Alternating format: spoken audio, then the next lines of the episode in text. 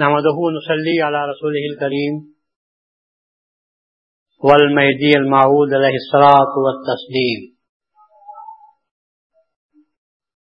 أما بعد، فقد قال الله تبارك وتعالى في كلامه القديم والفرقان العظيم أعوذ بالله من الشيطان الرجيم. بسم الله الرحمن الرحيم. وَإِذِ ابْتَلَى إِبْرَاهِيمَ رَبُّهُ بِكَلِمَاتٍ فَأَتَمَّهُنَّ. قَالَ إِنِّي جَاعِلُكَ لِلنَّاسِ إِمَامًا. فرمائش فرمائی. حضرت ابراہیم علیہ السلام کا امتحان لیا چند باتوں میں، ان کے پروردگار نے فاطم تو حضرت ابراہیم نے ان تمام باتوں کو پورا کر دیا۔ جن باتوں میں ان کی آزمائش دی گئی تھی، ان باتوں کو پورا کر دیا۔ اس امتحان میں پورے اتر گئے۔ قال، انی جاعلک للناس اماما تو اللہ نے کہا، کہ ابراہیم، میں تم کو لوگوں کے لیے امام بناتا ہوں۔ قال ومن ذریتی، تو ابراہیم علیہ السلام نے فرمایا، اور میری ضروریت میں سے بھی امام بنائیو۔ قال، لا ينال عهد الظالمین۔ تو اللہ نے جواب دیا کہ میرا وعدہ ظالموں کو نہیں پہنچے گا۔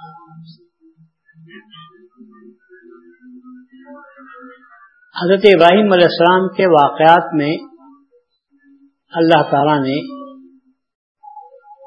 اللہ ابراہیم علیہ السلام کے جگہ کے درمیان جو مکالمہ ہوا ہے، جو بات چیت ہوئی ہے، اس کو قرآن کے ذریعے سے بیان کیا ہے اور اس میں ایک حقیقت کو بھی اللہ تعالیٰ پیش فرماتا ہے، ایک وعدہ فرماتا ہے۔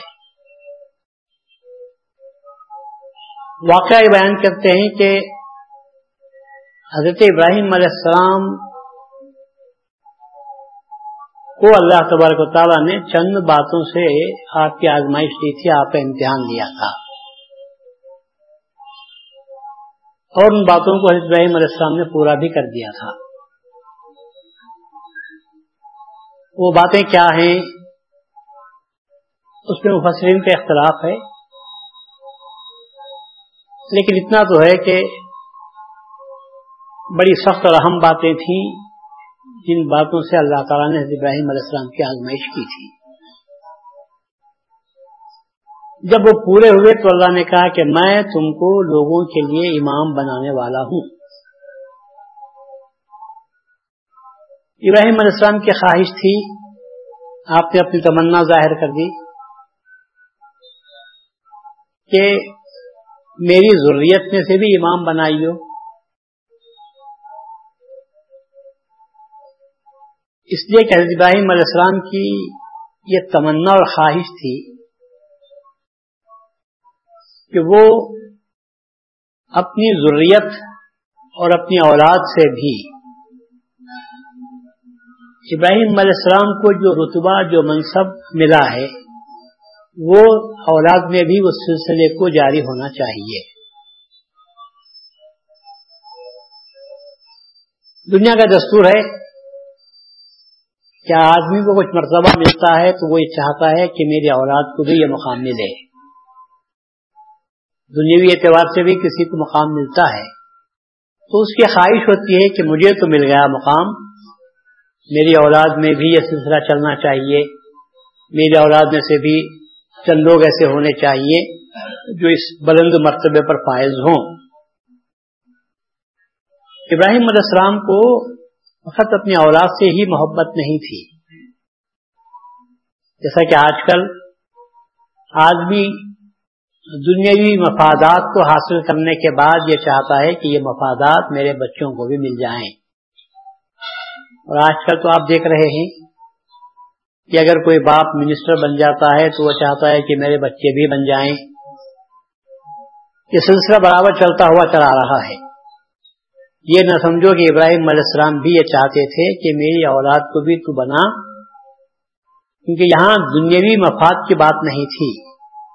اللہ تعالی ابراہیم علیہ السلام کے سامنے دین تھا خدا کا۔ اور اس لیے آپ فرماتے ہیں کہ اے اللہ، تو نے مجھے پیغمبر بنایا تو میں نے دعا کی کہ میری ضروریت میں سے بھی پیغمبر بنائی ہو کیونکہ مجھے جو فکر ہے وہ تیرے دین کی فکر ہے۔ جس طرح کافروں کے مشرقوں کے نرغے میں میں نے دین کا کام کیا، تو نے مجھے پیغمبر بنایا۔ تو ابراہیم علیہ السلام نے اس وقت بھی دعا کی تھی کہ ربنا و باس فیم رسول منہم۔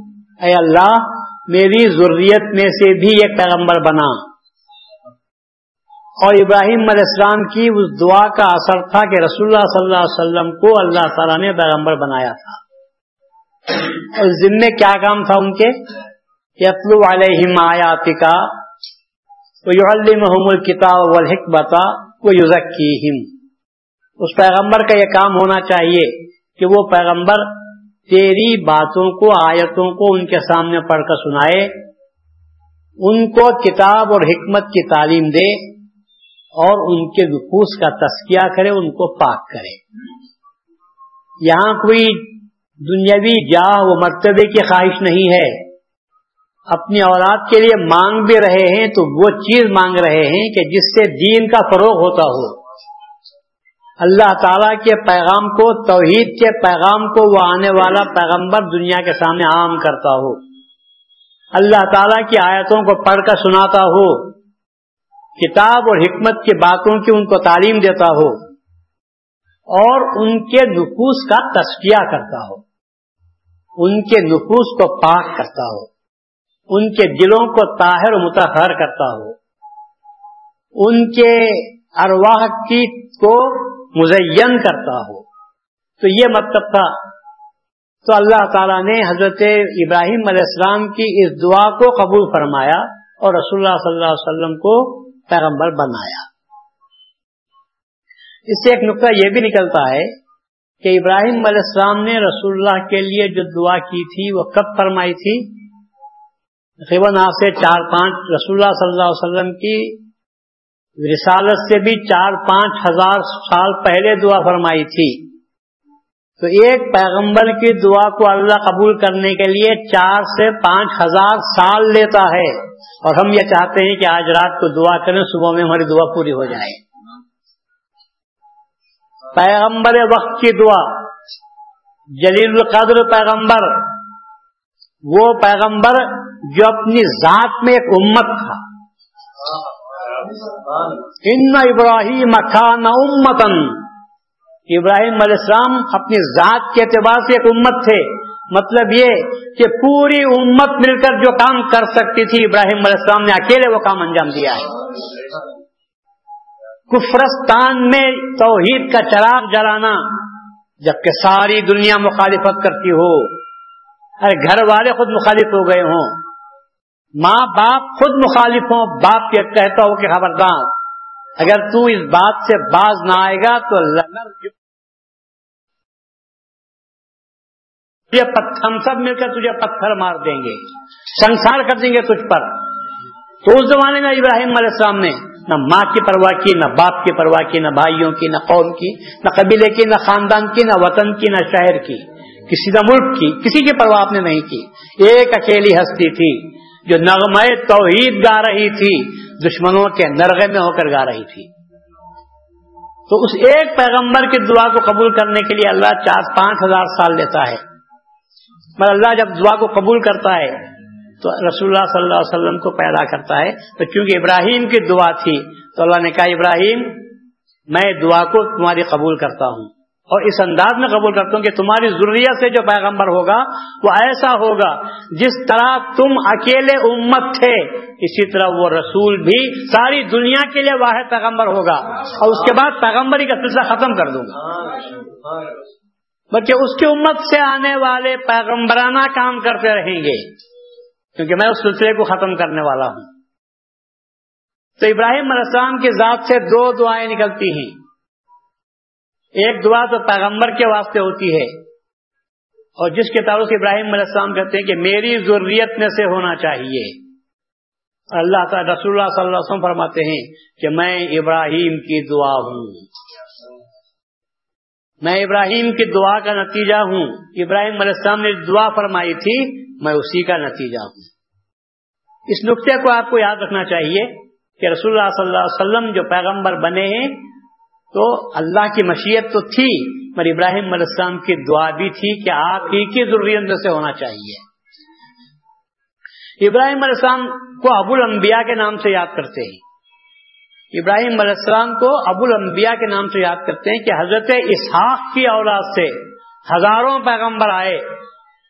لیکن جب خانہ کانا کعبہ کی تعمیر کرنے کے وقت میں اسماعیل کو ساتھ رکھ کر جو دعا کی تھی، تو وہ دعا صرف اسماعیل کی اولاد کے حق میں ثابت ہوئی ہے اور صرف رسول اللہ صلی اللہ علیہ وسلم کے وقت میں ثابت ہوئی ہے۔ ورنہ حضرت اساق کی اولاد میں ہزاروں پیغمبر ہوئے ہیں۔ حضرت یعقوب ہوئے، یوسف ہوئے فلاں ہوئے فلاں ہوئے، بہت پیغمبر آئے۔ لیکن اسماعیل علیہ السلام کی اولاد سے کوئی پیغمبر نہیں آیا۔ اگر آیا تو صرف محمد رسول اللہ صلی اللہ علیہ وسلم آئے، کیونکہ یہ باپ اور بیٹے دونوں خانہ کعبہ کی تعمیر کرتے وقت میں دعا کر رہے تھے۔ اللہ تعالیٰ نے اس مقدس گھر کی تعمیر میں لگے ہوئے دونوں مقدس بندوں کی دعا کو اللہ قبول کرتا ہے، تو وہاں ضروریت سے مراد حضرت اسماعیل علیہ السلام کی اولاد ہوتی ہے۔ اور واحد پیغمبر ہے رسول اللہ صلی اللہ علیہ وسلم جو حضرت اسماعیل کی اولاد سے ہوتے ہیں۔ اس کے بعد پھر حضرت ابراہیم علیہ السلام کو اللہ تعالی نے کئی باتوں میں آزمایا۔ اور جب آپ پورے ہوئے تو پھر ابراہیم علیہ السلام نے کہا، جب اللہ نے کہا کہ میں تجھے امام بنانے والا ہوں لوگوں کے لیے۔ تو اس وقت میں بھی ابراہیم علیہ السلام نے کہا وہ من ضروریتی جس طرح میری اولاد میں سے رسول کو تو نے قبول کیا ہے، اسی طرح میری اولاد سے امام بھی بنائیو۔ ائمہ نہیں ہے